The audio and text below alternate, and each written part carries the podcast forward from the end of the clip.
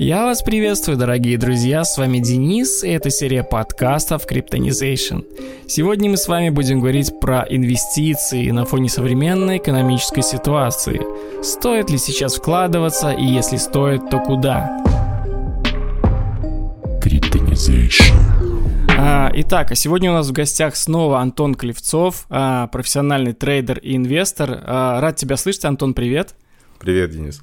А, слушай, сразу хочется услышать твой комментарий по, так сказать, злободневной теме. Сейчас все слышали про банкротство биржи FTX. А, что произошло и как вообще нам на это реагировать? Можешь Давай так, это все можно где угодно прочитать. Ну, я имею в виду прямо вот степ-бай-степ, что происходило и так далее. Что мы имеем на сегодняшний день?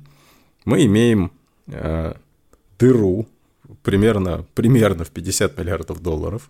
Вот, эта дыра выглядит следующим образом. Э, вот некоторым кажется, да, что вот куда-то потеряли... То есть вот было 50 миллиардов кэша в грузовике, и они вот исчезли куда-то. Ну, во-первых, это не совсем так. То есть как бы были инвестиции в различные компании, были позиции, были сделки, были оценки. То есть вот эти 50 ярдов, про которые все пишут, это с учетом а, а, акционерного капитала. Поэтому сказать, что вот кто-то прям, прям потерял свои 50 миллиардов, ну, я имею в виду совокупно, это как бы ну, не, не совсем правильно. Есть момент unrealized, есть, например, компании, которые инвестировали на ранних стадиях, э, ну, соответственно, в капитал FTX, и тут можно говорить о том, что они потеряли нереализованную прибыль, потому что их все-таки раздуло, в итоге они были достаточно популярны. Вот. Но а, самое главное, самая главная проблема в том, что это так называемый каскад обязательств. То есть, когда у тебя есть, допустим, какая-то инвестиция, ну, например, вот в, в, в капитал а, той самой, там, не знаю, Ламеда, FTX, ну, или любой из ее дочек, то иногда это не, там, не, не твои личные деньги или не личные деньги какого-то фонда. Иногда это некий займ. И на данный момент, вот, вот именно к чему мы сейчас подошли, что часть этих денег – это деньги, которые еще надо где-то все-таки вернуть. То есть, окей, вот здесь они испарились, но обязательства никуда не делись. Чем это может закончиться? Можно как, я уже забыл у кого там, у Вилонян это было, типа, давайте прощать периодически. Ну, все, кому должны, мы всем прощаем. То есть вы своего не увидите, ну ничего и нет. Вот, это не совсем честно, потому что кто-то все-таки в закат с какой-то суммой уехал, да? Вот. А, то есть это первый вариант, это как бы забыть и простить. А, а второй вариант все-таки начнется попытка там, какого-то возврата, давления, либо а, нарушения каких-то обязательств, и по цепочке это все может сложиться. Почему вот финансовые кризисы так так опасны для системы в целом. Потому что если где-то в одном месте поломать эту цепочку, то каскадом весь этот карточный домик может начать куда-то туда рушиться. То есть, знаешь, такой эффект бабочки. Здесь взмах крыла, ну, 50 ярдов, ну, это много. Ну, на самом деле это много. То есть, например, а, тот же кризис 2008 года, речь шла о нескольких сотнях миллиардов. И это была прям катастрофа, которая срикошетила по всей планете. Вот, например, граждане и жители Греции до сих пор отделаться от этого не могут. Но я имею в виду, что это не, э, э, это не просто чьи-то игры в терминале, то есть это в итоге придет в реальный мир, и это закончится тем, что кто-то там потеряет работу, дом, возможности и так далее. Так вот, поэтому эти 50 ярдов пока что под вопросом, как они аукнутся в этой системе. И вот я у себя написал, я говорю, что сейчас идет, а, сейчас мы должны увидеть некий момент истины, который про что? Доверие к системе осталось ли? То есть, как бы, если это дальше пойдет складывать, то я даже ванговать не берусь, к чему это может привести. Вот. Если же все-таки как-то удастся зафиксировать этот момент, но о чем-то могут договориться. Может быть, кто-то придет на выручку, может, кто-то будет, там, не знаю, кредитором последней инстанции для всех, ну и так далее. И, но, но если все сохранится, ну, то есть я имею в виду, если систему стабилизирует, то, скорее всего, дальше будем жить так же, как и жили до этого. При, то есть у нас, например, из знаковых таких крахов а, с точки зрения крипты были э, ну, взлом MTGOX когда-то, но это было так давно и в самом начале, и пострадали тогда реально просто конкретные отдельные люди. То есть можно было просто по пальцам пересчитать. Ну, например, крах Terra Luna не зацепил в такой мере а, по цепочке других участников.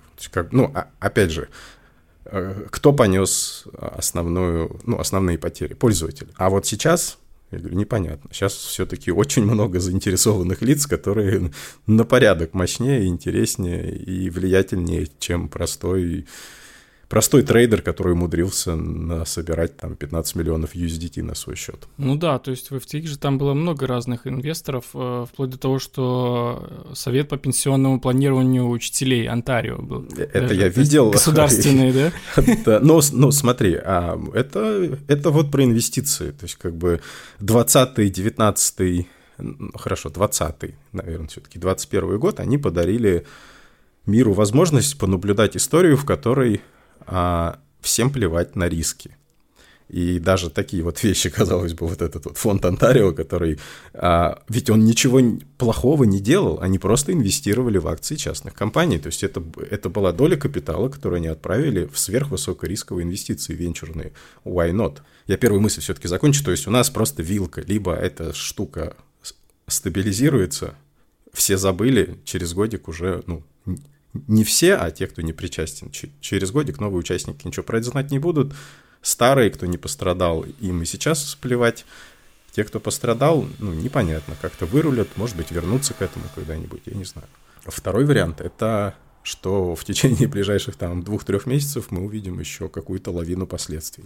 А какого угодно рода, я говорю, я даже ванговать не берусь. То есть я уже сказал, что кого-то прижмут, а, кому-то погрозят за вот эти вот M&A сделки, то, что они там переписывали. Сейчас вообще говорят о том, что кого-то посадят, а кто-то говорит, кого-то пристрелят. Это, это такое, знаешь, очень все ну, непредсказуемо немножко, и, и аукнуться, обернуться можно чем угодно. Вот прям сегодня, на, на это утро, я заметил, что, ну, например, финансовый твиттер кипишует по поводу того, что все биржи начали спешно, ну, знаешь, как это, отчитываться перед своими, перед своей аудиторией, у кого что как. Ну, ну, потому что пошли вопросы, потому что люди наконец-то освоили холодные кошельки массово, причем это прям, я смотрю, как народ прогрессирует жестко, то есть э, биржи для многих вообще больше не кошелек.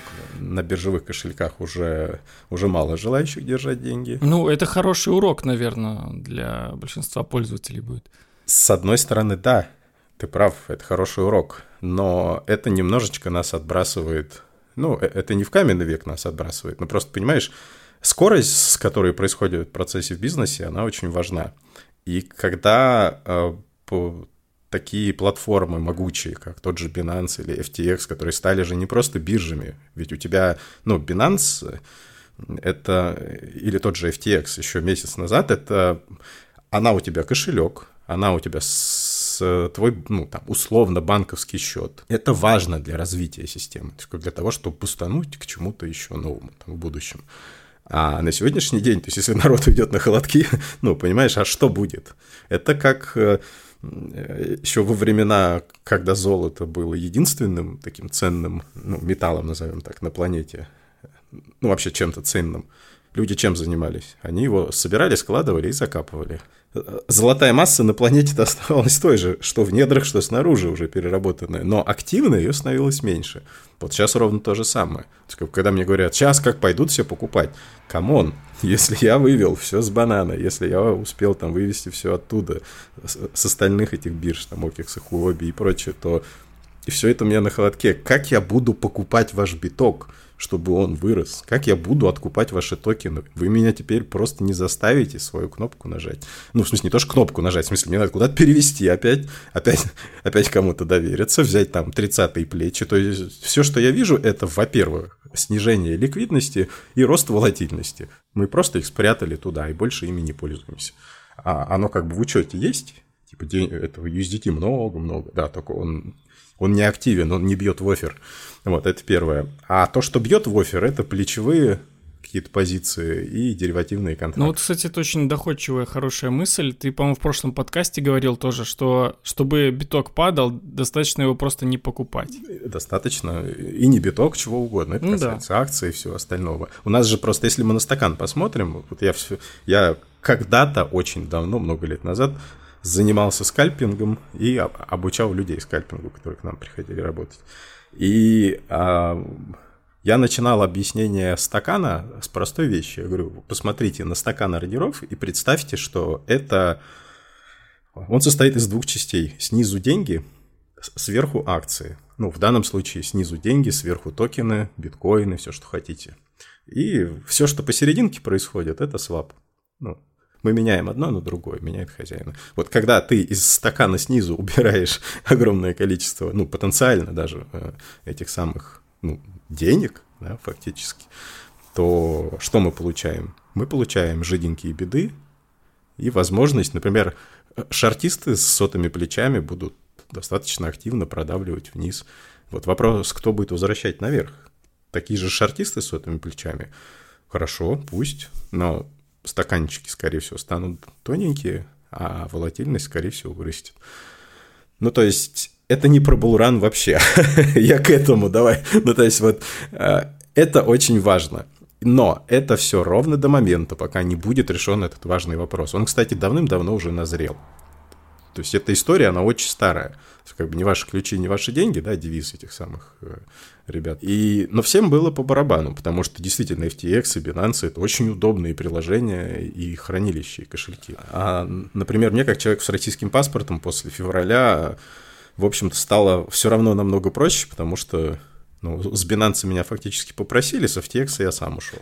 И, ну, поэтому для меня, например, мало что поменялось. А если срез по миру взять, то мы получили вот такую вот просадочку в желаниях. Но когда все-таки это закончится, когда этот вопрос вот доверия он будет решен, как, я не знаю. Давай представим, что в итоге все биржи прошли аудит. Если помнишь э, этот самый скам USDT, да, ну, он же ну, регулярно всплывает на повестке дня, а они все какими-то отчетами прикрываются.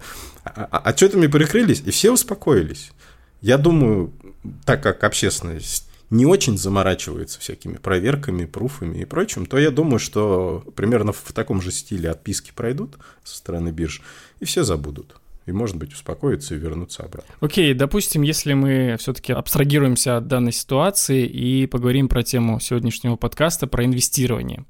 А, на твой взгляд, зачем вообще нужно сейчас инвестировать? Ты знаешь, очень сложно абстрагироваться от этой темы, особенно сейчас, разговаривая об инвестициях. Нет, я тебе объясню просто потому, что у меня, например, в 2021 году была просто, ну, мечта, то есть я отдолбал наших ребят, я говорю, найдите, найдите на вторичном рынке акции FTX, то есть можно, ну, э, э, это был, наверное, один из самых быстрорастущих э, активов вообще, которые такое можно было себе представить. Я сейчас не вспомню, во сколько раз они там увеличили свою стоимость. Вот, но это была бомба. А, ну, вот так закончилось.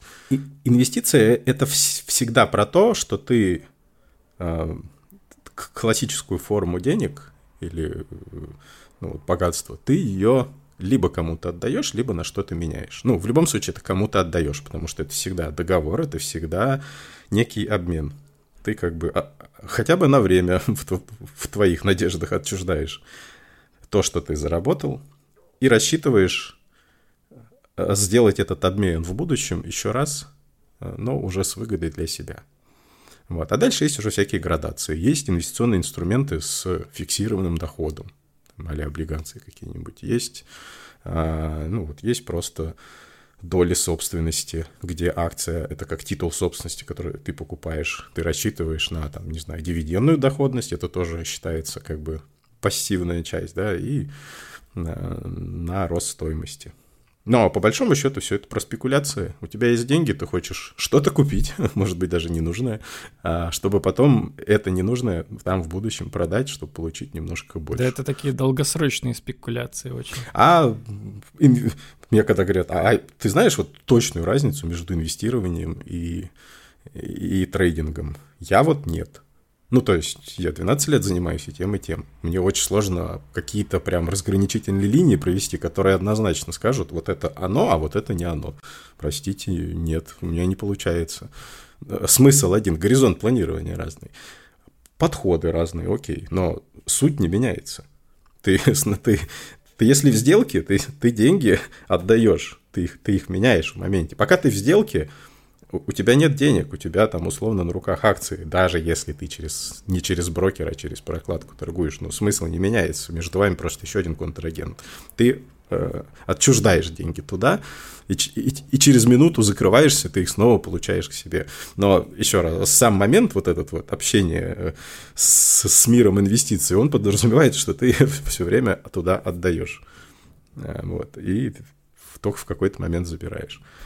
Это кратко, вот что это такое, и, то есть как, как на это смотреть. Просто это очень важный философский параметр, потому что он как раз про это. Как только мы обсуждаем, что инвестиция это про то, что отдать свои деньги куда-то, то мы тут же получаем необходимость а, оценивать риски, да, потому что они тут же резко возникают кратно. Если ты это держишь у себя, ты ответственен за сохранность. Но как только ты, ты выходишь на эту тропу, там у тебя начинается целый каскад мероприятий по оценке рисков. Там риск контрагента, кому отдать, где открыть счет, что купить, какая там стабильность, какие перспективы, что еще может прилететь. И дальше поехали и полетели. Поэтому, когда людей, ну, я считаю, что дурят. То есть инвестиции это очень так просто, элементарно. Мне, во-первых, обидно. Я отстаиваю свою позицию, я много лет этим занимаюсь, и оно вот должно быть все очень быстро. Я говорю, то есть, э, то есть врач 15 лет учится для того, чтобы тебя хорошо прооперировать, ну, допустим, хирург. Это нормально. А вот если мы про инвестиции, это должно быть за полчаса ну или там за неделю, сейчас освою, там все просто. Надо просто знать, что грамотно купить. Ну, у врача тоже, просто надо знать, что отрезать. Ну хорошо, ну а насколько вообще необходимо современному человеку инвестировать? Вот разбираться в этом и инвестировать хоть это, куда-то. Это, наверное, не про необходимость и не про современного, потому что... Ну, тут я к тому, что, например, ну, не надеяться на какую-то там государственную пенсию, а раз в месяц вкладывать во что-то... Вы не поверите, но ваша пенсия – это тоже процесс инвестиций. Ну, итогом. естественно, да. Со стороны государства просто ну, тебе предлагается либо доверить кому-то, либо занимайся этим сам. А, так как вот я вначале сказал, что это отдельная область знаний, это отдельная работа, отдельная профессия. Но вот это нужно, не нужно, я говорю, это каждый решает сам, а необходимость этого вытекает из, а, ну, из целесообразности. Для меня это всегда очень философская тема, то есть как бы, а, потому что на бытовом уровне инвестиции автоматом вызывают ассоциацию с, с экономией, с каким-то, знаешь, ну, где-то ужиматься. Я сейчас объясню. То есть вот эта классическая формула «не покупай кофе в Starbucks, покупай акции Starbucks», не покупай э, технику Apple, покупай акции Apple. Я обожаю приводить сюда такой анекдот. Ну, или не анекдот, это такая шутка. Знаете ли вы, что если вы в течение двух месяцев полностью воздержитесь от алкоголя, курения, от развлечений – Э, там, не знаю, будете вот сидеть дома и чем-то очень полезным заниматься, вы не поверите, но за два месяца можно потерять ровно два месяца. То есть, как бы, а жить-то когда? Ну, то есть, э, у нас в начале, э, в самом начале пути, как правило, у нас очень много времени, очень много сил, но вот очень мало ресурсов, которые можно инвестировать, это деньги. И вот здесь, и вот здесь же происходит самое прикольное в жизни. Здесь мы испытываем самые яркие эмоции, здесь мы э, способны на что угодно, и да, можем обходиться меньшим, получая там больше, либо как-то, ну, на это реагируя. А вот потом у тебя как бы больше ресурсов становится. Но вот, например, вот отдых, да, у моря, он до 40 лет, он почти всегда отдых, а после это уже больше на лечение похоже. Ну, то есть, вроде, ну, оно очень меняется и по восприятию, и по качеству, и по всему остальному. Вот, поэтому это всегда вопрос. А что, собственно, делать? Можно вот экономить, да, а деньги сэкономленные, то есть как бы лишить себя массы удовольствий, фактически, пусть сиюминутных, но все-таки. Ну, где-то это будет разумное сокращение трат, где-то это будет просто вот человек уходит в режим экономии, а, то можно даже что-то насобирать. Возникает вопрос, оно вменяемое или нет? Я утверждаю, что нет. Почему? Сейчас объясню. А, вот если взять двух людей, допустим, одинаковых, вот, один занимается а, тем, что ищет любую возможность сэкономить, прямо, знаешь, вот все нейроны работают на то, чтобы придумать, где срезать углы, где срезать косты, как вот здесь сэкономить, здесь, там, вместо этого пешком, вместо еды, там, медитации, ну и так далее.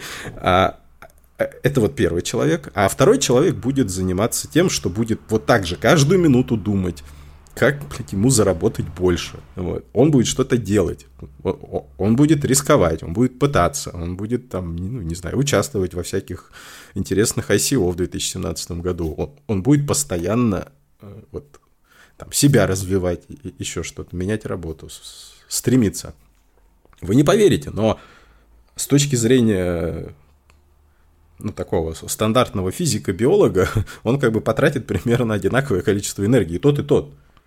Они одинаковое количество энергии потратят э, на то, чтобы ну, вот, решить свои задачи. Только один останется вечный экономящим таким занудой, да, ну, мягко говоря.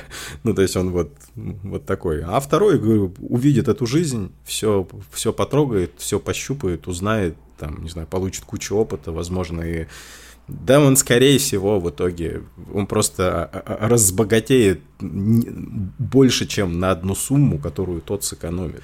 Вот эти прекрасные истории э, о том, что начни всего лишь со 100 рублей в день или с 1000 долларов сегодня, ребят, Хорошо, сложный процент действительно может быть способен через 30 лет там что-то невероятное с вашим косарем сделать. Я к чему? А, сосредоточьтесь, э, вот пока ну, вы молодой, сильный, крепкий и, и все можете, но ничего не умеете, сосредо... ну, сосредоточьтесь на том, чтобы что-то уметь, стать полезным, а, на том, чтобы много зарабатывать, на том, чтобы а, многое попробовать и многое узнать. Вот. И получить все-таки, постараться достигнуть такого состояния, когда у вас действительно ваших доходов хватает на закрытие ваших потребностей без необходимости играть в игру сэкономь рубль. Какие виды инвестиций вообще бывают? Давай про это расскажем. Ну, тут видов-то много. Ну, то есть, еще раз, инвестиции это куда-то... до криптовалют. Да, и ты куда-то отдаешь я бы их разделил просто на подгруппы такие, или, то есть у нас есть с очень-очень низким риском, есть там со средним, с высоким и с крайне высоким. Вот, например, низкие – это ну, государственные облигации. Ну, ну, например, США или любой страны, которая, скорее всего, не дефолтнет. Но мы тут... Сразу вопрос. Да. Что такое облигации? Облигации – это такая вот расписка от того, кому ты дал в долг, фактически. Ты даешь в долг государству или корпорации. Они тебе говорят, не вопрос, ты нам в долг, мы тебе деньги и проценты. Либо регулярно, ну, купонный доход, либо в конце, когда фикс с погашением. Ну, и, наверное, самые простые инвестиции это в какие-то, ну, реальные вещи, предметные, там, может, недвижимость или автомобиль, может Слушай, быть. это большой вопрос. Вот у тебя, чтобы ОФЗшек российских купить или даже американских облигаций, ну так, э, через банк, если менеджера хорошо знаешь, тебе все-таки нужна сумма не такая интересная, которая нужна, когда ты там с недвигой уже что-то делаешь. То есть, как бы то есть, ну, все-таки ну, недвижимость самый понятный, потому что это про жизнь. Мы выросли в квартире, мы понимаем, что такое квартира, мы там потом начинаем ее снимать, мы понимаем, что если бы у нас была квартира, и мы ее сдавали, это приносило бы нам деньги. Ну, типа, очень понятно, легко потрогать. С облигациями мы каждый день дел не имеем, поэтому оно, оно кажется чем-то таким далеким, хотя это, это самая простая форма. Просто оно так вшито в финансовую систему, что ну, оно вот так отлично работает, и все это через кнопки, а так это ну, договор на бумаге. Так вот, то самое простое, все-таки, наверное, это э, именно инвестиции. Ну, я не знаю, что такое простое. То есть самое понятное, да, это всякая недвижимость. Самое, по, самое доступное это все-таки как раз финансовые рынки. А есть, ну, это биржи. А если мы говорим про акции, то есть внебиржевой рынок. И есть не только биржи, есть, например, момент выхода на биржу. Здесь вот возникают всякие интересные штуки. Есть, есть инвестиции в акции частных компаний, всякий венчур. Ну, в смысле, есть совсем венчур, когда ты прям такой ранний инвестор, прям к тебе приходит команда и просит у тебя денег. Мы сейчас вот, ты нам миллион, а мы тут поработаем, и потом тебе 20% компании, и так как она будет стоить уже 100 миллиардов или 1 триллион, ты представляешь, сколько у тебя денег будет? Ну, я имею в виду вот, это первый вариант. Второй вариант – это когда а, ты можешь на вторичном рынке купить акции этих частных компаний. Частных, не публичных. Это значит, что они не размещены, не проходили всякие процедуры листинга, то есть их не проверяли определенным образом, они там не соответствуют, или они не собирались соответствовать и выходить определенным требованиям. Вот, то есть это, ну, биржевой рынок. Это, это все в один клик через приложение кнопочка, и вне биржевой, как правило, э, это там личные договоренности, там совершенно другой набор рисков и так далее. Но сейчас, правда, уже ситуация меняется давным-давно. То есть, как бы даже инвестиции в частные компании уже, уже доступны через, через какие-то приложения. Там вот у нас, например, было такое. Но это не отменяет того, что за нажатием кнопки стоит целый каскад реальных действий, там, вот, встречи с людьми и так далее, вот, и открытие всяких счетов. Какие бывают? Ну, вот, то есть бывают с низким риском, это что-то такое, что не обещает тебе высокой доходности, но с высокой надежностью. Когда даешь в долг, например, государству или крупной компании. Дальше там, средний риск это, это уже акции этих крупных компаний, например. Ну, то есть купить акции Coca-Cola при любом раскладе будет надежнее, чем акции Virgin Galactic. Ну, просто потому что, потому что Virgin Galactic — это компания одного человека, авантюриста и предпринимателя, а Coca-Cola — это громадный, мега, огромный бизнес, который ты, ты даже там, нейтрализовав хоть два уровня верхушки менеджмента, ты его не остановишь, он не так работает, он уже все, это уже самая поддерживающая система, это как эти не знаю, нанороботы, короче, которые сами себя собирают, ну, грубо говоря. А, и, и сверхвысокорисковые варианты — это всякий венчур, это когда ты вот в то, что может и не стартануть, отдаешь.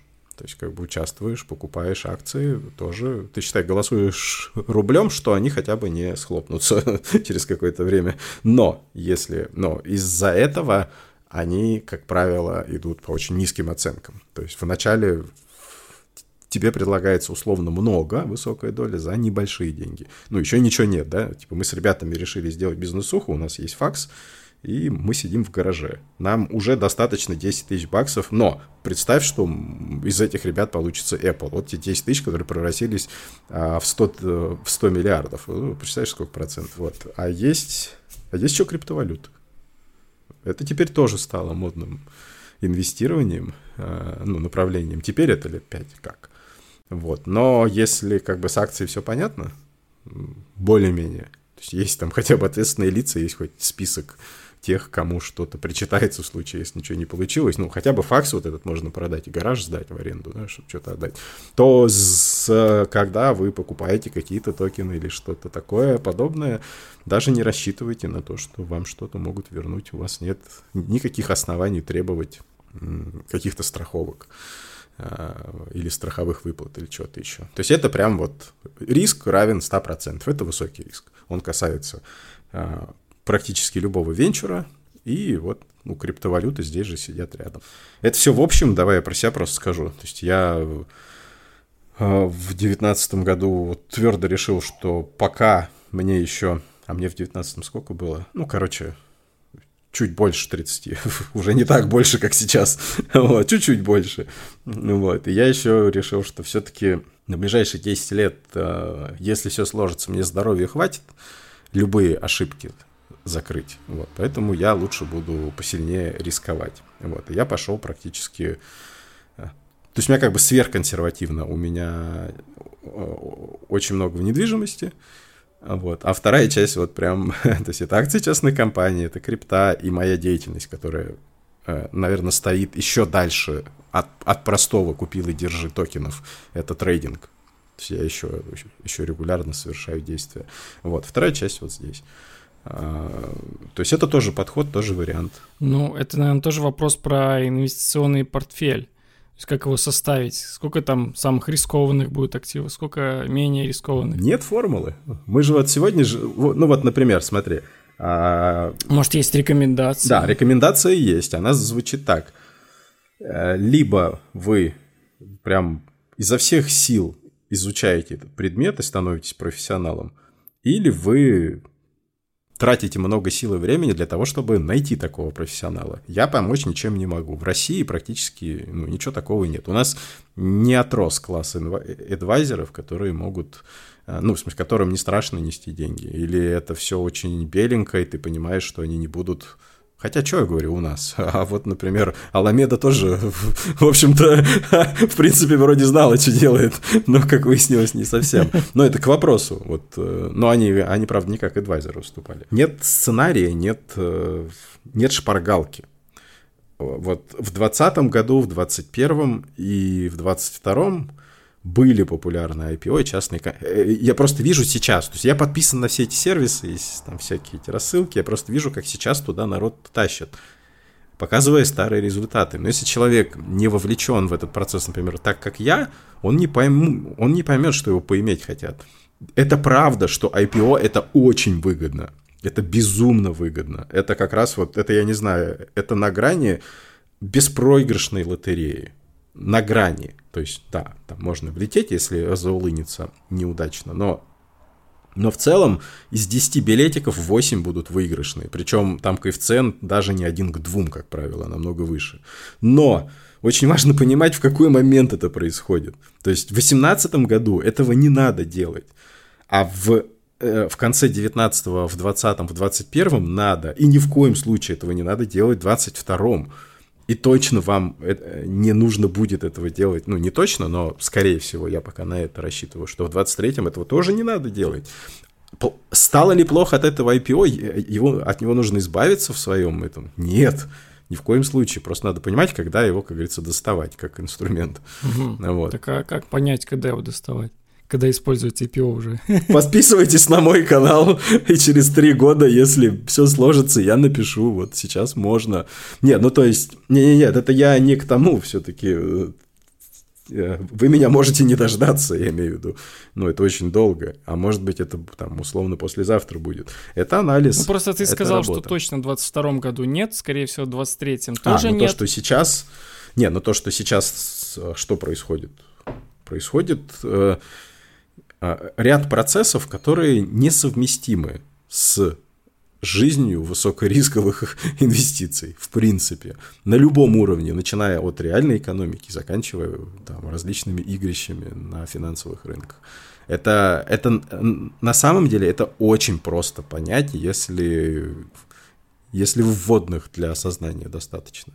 То есть как бы это просто такой режим. Как понять когда или, или как понять как? Это два разных вопроса, да? Когда благоприятное время. Я подумаю.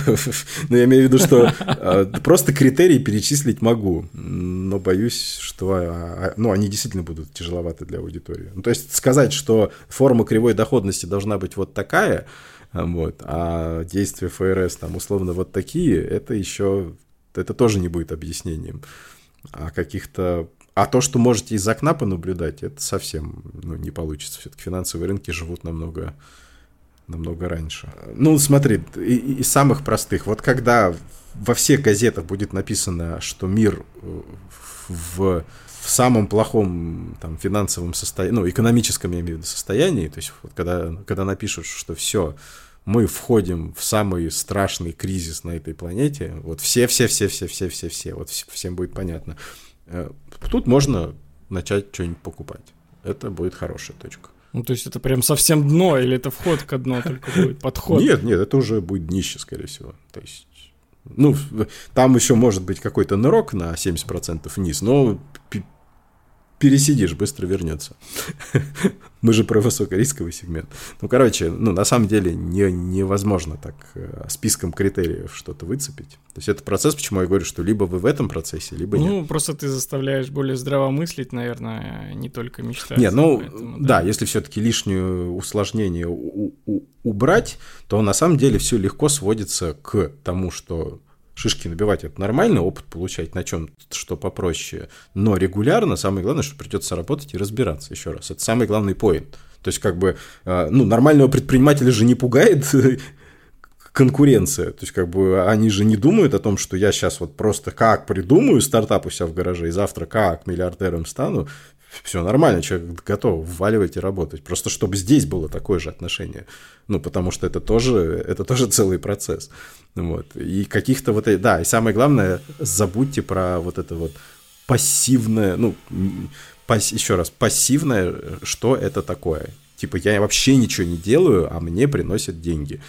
Это значит, надо стать бароном каким-нибудь. Так не работает. То есть, как бы пассивно какое-то время может быть. А, вот. И э, это первое. А второе, это надо понимать, что происходит. Портфель инвестиционный, который у вас есть, он обязательно должен подлежать пересмотру регулярному.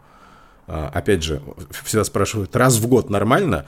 В какой год? Високосный? В 2008 или в 2014 или в 2022? Ну, типа, в чем вопрос-то? Ну, то есть это не вопрос тайминга, это не про раз 365 дней это про события, это про обстановку. То есть, как бы есть время, как говорится, разбрасывать камни, есть время собирать камни. А здесь то же самое. Это не про формулы и время, и точные проценты одного с другим. Знаешь, как любят? Вот если у вас 12% золота в портфеле, это уже слишком консервативно. Вот 9 в самый раз. И это как бы рассуждается, а, разговаривая о портфеле на 10 тысяч долларов. Ну, блин, facepalm просто, рука-лицо, come on. О чем вы вообще? Чё вы, что, что за дичь? То есть, ну, оно же не так. Ну, да, в принципе, ты, наверное, уже рассказал, но у меня был еще вопрос, с чего начать вообще инвестировать? Может быть, э, с чего начать собирать свой инвестиционный портфель, ты посоветовал бы? Если бы я, если я уже хоть в чем-то разбираюсь, скажем так, естественно, не с самого нуля. Вот я имел дело с разными людьми, у которых нет денег, я не спрашиваю, с чего начать, и у которых вот такая проблема возникает, когда вот у него реально дохера денег, и он, блин, что делать? И вы себе не представляете, насколько проще решать вопрос с человеком, у которого до хрена денег. ну, то есть, просто потому что есть предмет разговора.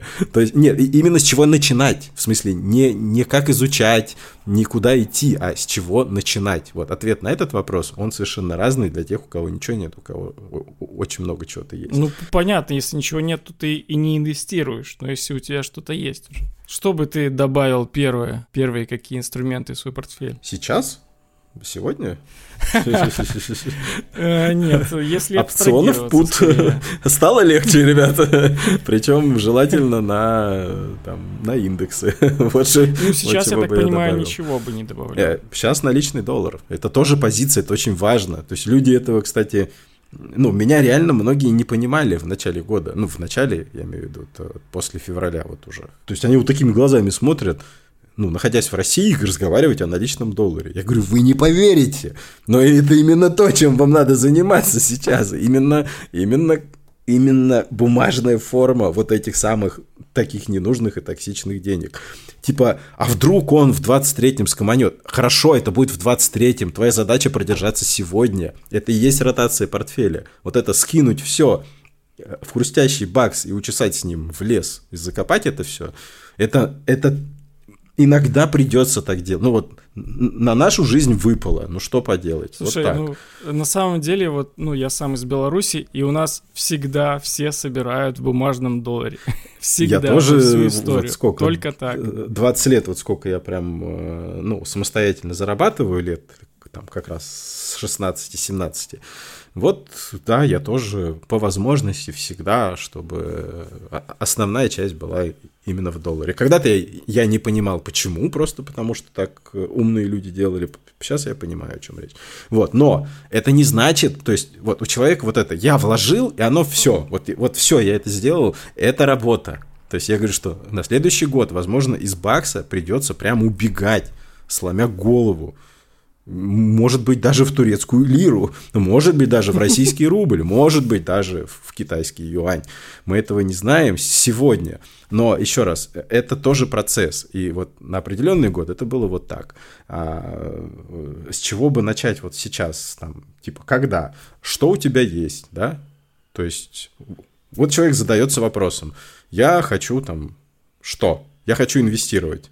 Скорее всего, если он задается вопросом, значит, у него ничего нет. Потому что тот, у которого что-то есть, он уже давным-давно этим занялся. ну, или как-то этим занимается. Ну, он просто занимался бизнесом, вот, накопил денежку. Такое есть. Не, все, ты обозначил конкретную аудиторию, конкретный запрос. Потому что в общем виде, я говорю, оно не решается. Оно, мы настолько разные.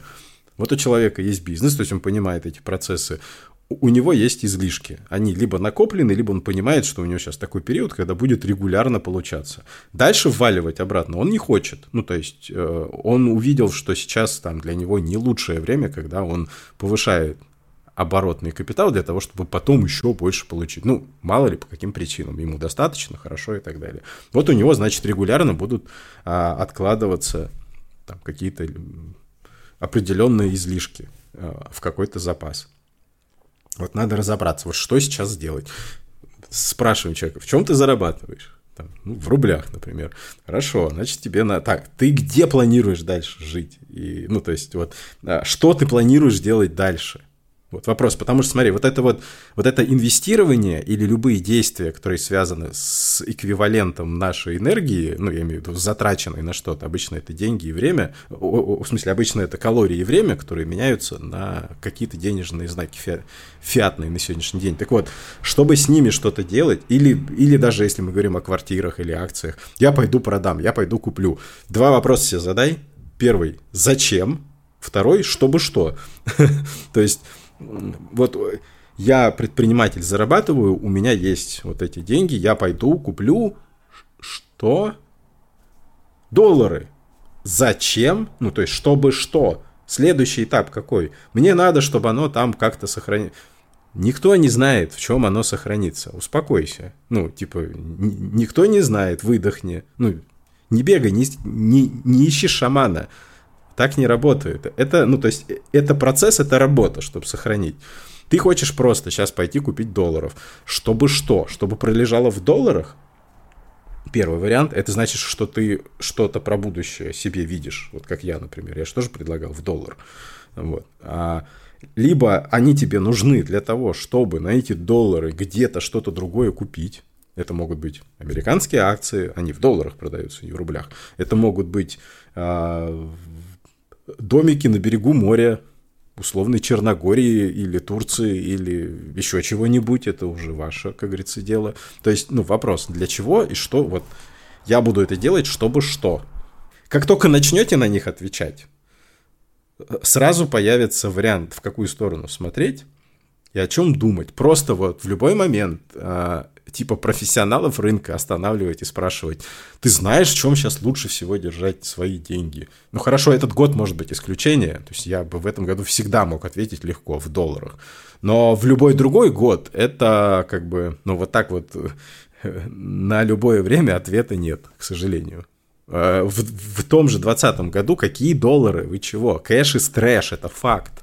Это сейчас кэш из кинг, но всего два года прошло. С трэш до кинг, понимаешь? Из грязи в князи. Вот. Но э, это правда. То есть, если в 2020 году нужно было делать все возможное, чтобы избавляться от этих денег и вкладывать их во что-то, вот, например, я этим пытался заниматься, ну, причем на абсолютно осознанном уровне, что происходит вовне. Но, но это не избавляло тебя от рисков. То есть, это не вызывало в душе, знаешь, такую состоянии спокойствия. О, я точно знаю, как бы нет, ты рисковал каждый раз. Ты не знаешь, когда, когда музыка закончит играть. Вот это вот, ну, которая, знаешь, это все вокруг стульев бегают, кто-то не успеет. Вот. Это и про биткоин, это и про рост акций, это, про, это вот оно. Не было никакой стопроцентной уверенности, но в тот момент это было адекватной ситуацией. Там в этом году адекватно вот так. Э, но отвечать себе на вопрос, как бы, у меня есть излишки денег, мне с ними надо что-то делать. Вот вопрос, чтобы что, он очень важный. Ну, допустим, не знаю, у человека вот свое СТО, он там хорошо заработал, свой бизнес он хочет инвестировать куда-то, вот у него есть излишки этих денег, чтобы они приносили доход ну, определенный все-таки. Он не хочет покупать недвижимость. Кто должен, так сказать, обеспечить ему этот ну, доход? В те же в акции, например, вложиться. Mm, окей. Перспективных компаний, так сказать. Перспективных компаний. В 22 году перспективные компании. Вот Майкл Бьюри мы шарит, он, он докупает акции, значит, этих э, компаний, которые себя представляют частные тюрьмы. Вот. Это очень перспективно в ближайшее. Обратите внимание. вот. То есть человек разбирается в предмете. Ну, то есть вообще ничего нельзя предложить. Нет, ну что значит нельзя? Еще раз. А, мы не знаем будущего, поэтому мы не можем с точностью сказать, что вырастет, потому что завтра еще что-нибудь где-нибудь упадет и не вырастет ну, ничего. То есть, э, ну, таких гарантированных ответов нет, но что можно начать делать? Первое, когда мы говорим о владельце бизнеса, и у него есть определенный доход в определенной валюте, первое, что им предлагается, это абсолютно разумно, это диверсифицировать свою валютную корзину. Но опять же вопрос, а что тебе потом надо, он встает остро. То есть, э, то есть все-таки ты собираешься здесь оставаться или куда-то. Это важно. А, вот, потому что экономики тоже не одинаковые, не однородные. То, что адекватно сейчас в качестве советов для, для россиянина, который ближайшие 2-3 года проведет в России, неадекватно совершенно для человека, который за ее пределами. Но бизнес, допустим, в России – ну, к примеру, есть такие люди. То есть у кого там что-то осталось, а жизнь он строит где-то в другом месте. Окей.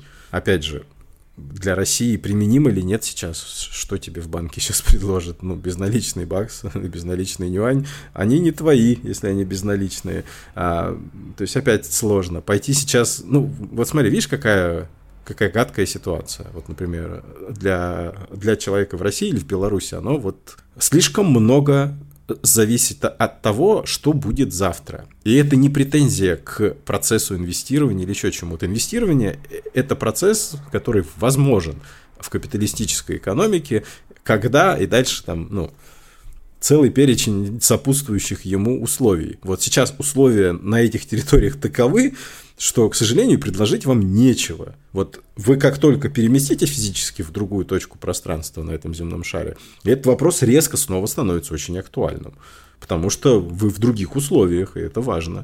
Вот. И как бы вот здесь можно об этом думать. То есть, например, если вы собрались прожить в США какое-то время, э, можно точно сказать, не покупайте сейчас дом, потому что, во-первых, это очень дорого, во-вторых, все-таки мы все ждем, что цена упадет. Еще рано покупать американские акции, потому что мы идем только по пути ужесточения и наиболее вероятный сценарий это что цены будут ниже, раз они будут ниже, зачем покупать сейчас? Вот. Уже неплохой момент для того, чтобы, если у вас много денег, покупать американские облигации на минуточку 5% в долларах уже сейчас. Это сильно выше, чем, чем дивидендная доходность некоторых акций. Только, только вы не несете риск изменения стоимости, ну, такой сильный риск изменения стоимости тела портфеля. Да? То есть акция может в два раза просесть, а див доходность может остаться. А, а с купоном по американским трежерис уже такой фокус не прокатит. Он остается, на момент погашения вернете все, что отдали, и плюс вот фикс процент 5, который, ну, сейчас не 5 уже, меньше, но все равно. Вот. Ну, то есть, как пример. Ну, вот уже есть какая-то более-менее конкретика. Так я говорю, конкретика возникает, э, конкретика возникает в момент, когда решается конкретная задача. Поэтому я говорю, в общем виде это всегда, то есть, ну, я не понимаю людей, которые вот ждут этого, там, ну, не знаю, снимают миллионы роликов на эту тему. Ну, только, ну в общем виде это как правильно жить. вот, вот надо вот так. В смысле? Нет, а мне вот так нормально. ну, то есть нету, нет критериев. Возможно, все, что физически возможно, вот что ты можешь сделать с деньгами, вот то тебе и доступно. И вот здесь возникает вопрос, вот я как трейдер, да, то есть я бы расщ... я же не стал в свое время оставаться, ну, только на это рассчитывать. Вот у меня работа, связана с рынком, но этот трейдер э, боязливый пошел в инвестирование. Он начал покупать недвижимость, он начал э, участвовать во всяких IPO, в рисковых историях, в акции частных компаний и так далее. Почему? Ну, потому что это работа, это, это место, откуда потенциально может что-то приходить а излишки надо срочно складировать как хомяк, желательно так, чтобы еще росло. Но, но приходится решать задачу. Куда складировать, чтобы росло. Что конкретно сегодня? У всех там, там у людей есть деньги, у кого-то деньги, у кого-то USDT, у кого-то еще что-то. Если вы внутри Российской Федерации мало думал, простите, я не там, поэтому у меня как бы нет какого-то решения, очень сложно а, но даже там, скажем, наличный доллар, готовность к тому, что ситуация там, изменится, улучшится, оно вам очень поможет. Если вы вне, то это однозначно. Просто наличный доллар, это как раз-таки очень пассивно будет. То есть ты сидишь в нем, и ты, да, там теряешь что-то, конечно, инфляция, но поверь, ты теряешь намного меньше, чем в любой другой валюте. Просто катастрофически меньше. И, и самое главное, что ты ничего не делаешь при этом. Вот твоя пассивная часть. Оно не зарабатывается. Нет, сейчас нигде не зарабатывается. Сейчас э, вся система, она заточена на то, чтобы эту ликвидность ужимать для того, чтобы бизнесы сломались, чтобы стало как можно денег, чтобы сбить экономический маховик вот этот, чтобы, чтобы упала инфляция и так далее. Так вот, на, на этот год однозначно рекомендуется побыть в защите, особенно если вы там, не профессионал, ну, что называется, поэтому зачем лезть в какие-то авантюры, во всякие IPO, покупать на каждом провале акции, вдруг потом отрастет, а потом плакать, что вот я последнее купил и ничего нет. А, дождись момента, когда это будет хотя бы а, а, адекватно. Сейчас это неадекватно. Так что побыть в защите в этот год это очень хорошо. Валютная защита довольно неплохо выглядит. Если у вас мало денег, как у меня, вот, ну, я имею в виду, немного, но там люди с миллионами, вот им, конечно, сейчас не позавидуешь, прям проблема. Что не купи, оно дешевеет, а, утаить сложно, в кэше не удержишь, э, в цифровой форме вообще под вопросом, на, ну, безличная часть, так вот, пожалуйста, смотри, что происходит, отжимают на раз или принудительно конвертируют. Даже, ну, в, в США нет, но хорошо, объясни, откуда у тебя деньги. Короче говоря, сейчас очень сильно щемят твое благосостояние. Такой процесс, еще раз, это такой период. Он когда, ну, его когда-то не было, вот он пришел, потом его снова не будет. А, давай, наверное, как-то немного, может, отвлечемся, либо подытожим, поговорим про рынок криптовалют. Допустим, допустим, я все-таки решился инвестировать, как мне выбрать проект? По каким признакам, куда я мог бы вложиться? Очень просто. Если этот проект криптовалютный, лучше обойти стороной. Это мой, мой ну, совет. Подожди, но не все же такие проекты. Понимаешь? Это высокорискованно, естественно, да. Да. Должен это а, понимать. Сейчас такой период, когда точно, точно, точно не стоит лезть в высокорисковые истории. Поэтому вопрос оценки проектов не встает вообще. А когда придет период, когда, возможно, если он придет, это будет более-менее адекватно, вообще рассматривать этот вариант, то принципы оценки изменятся, потому что рынок уже поменяется. Что было адекватно для 2017 года, было невалидно для 2021 и будет невалидно для 23, 4, 5.